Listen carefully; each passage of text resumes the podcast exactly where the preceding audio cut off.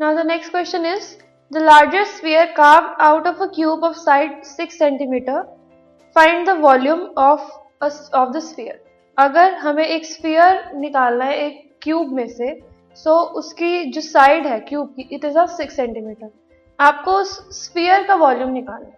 So let us सी सबसे पहले अगर हमने उस स्फीयर को निकालना है उस क्यूब में से so the diameter of the largest sphere जो होगा वो it will be equal to the side of the cube so so, जो लार्जेस्ट स्फीयर निकालेंगे उस क्यूब में से उसका डायमीटर हम मान सकते हैं कि वो साइड ऑफ़ क्यूब के इक्वल होगा।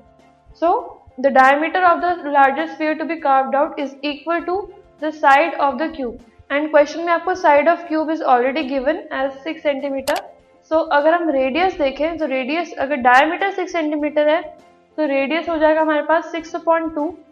which is equal to three centimetre that is R अब आर हमारे पास आ गया थ्री सेंटीमीटर अब हमें उसी स्फीयर का वॉल्यूम निकालना है. सो वॉल्यूम ऑफ़ स्फीयर आपको पता है it is equal to four by three pi R cube